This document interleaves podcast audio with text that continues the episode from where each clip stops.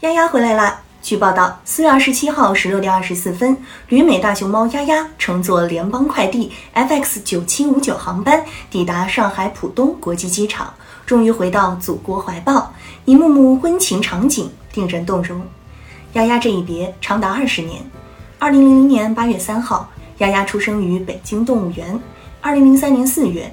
丫丫和来自上海动物园的大熊猫乐乐结伴落户美国田纳西州的孟菲斯动物园，开启旅美生涯。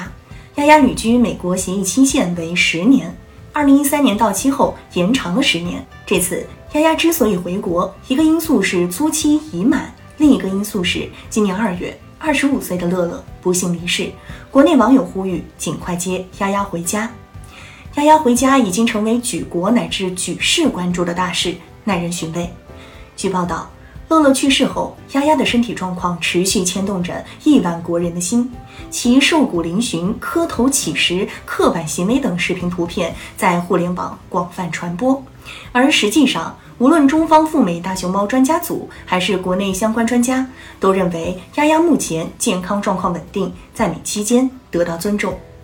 丫丫回家之所以能够备受关注，既和丫丫本身自带光环有关，也和大熊猫是国宝有关。国人有浓重的大熊猫情结，丫丫已经离开祖国二十年，希望它早日回到故土，这是人之常情。需要厘清的是，丫丫是再遇归来的。这二十年，他不负使命，完美扮演了公众期待的角色。当初，他和乐乐是作为中美友好的使者赴美的。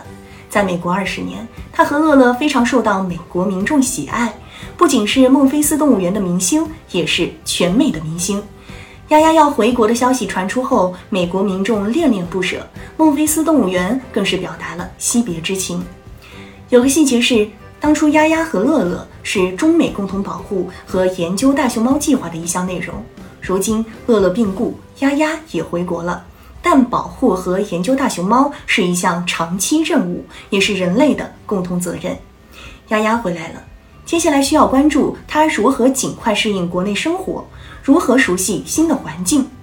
据了解，北京动物园已从饲养场地、饲养方案、医疗保障、饲料供应等方面做好了迎接丫丫回家的各项准备工作。关注丫丫的命运，实际上是关注所有大熊猫的命运。二零一六年九月，世界自然保护联盟在第六届世界自然保护大会上就宣布，将大熊猫的濒危等级从濒危降为易危。这是好消息，传递的信号很明确，我国对大熊猫的保护卓有成效，得到国际社会认可，相关专业机构也高度认可。但也要意识到，大熊猫受威胁程度下降，保护力度不能减弱。事实上，大熊猫仍是国家一级重点保护野生动物，仍需要格外呵护。公众关心丫丫如何将这种激情持续展现出来，转化为保护大熊猫的自觉行动，这是值得关注的公共课题。愿余生充满阳光和爱，这是网友对丫丫的祝福。可以说，丫丫回国一事已经成为顶流事件。而保护大熊猫需要细水长流，把顶流的热度以更合适的方式保持下去，大熊猫才能获得更持续的关注和关心。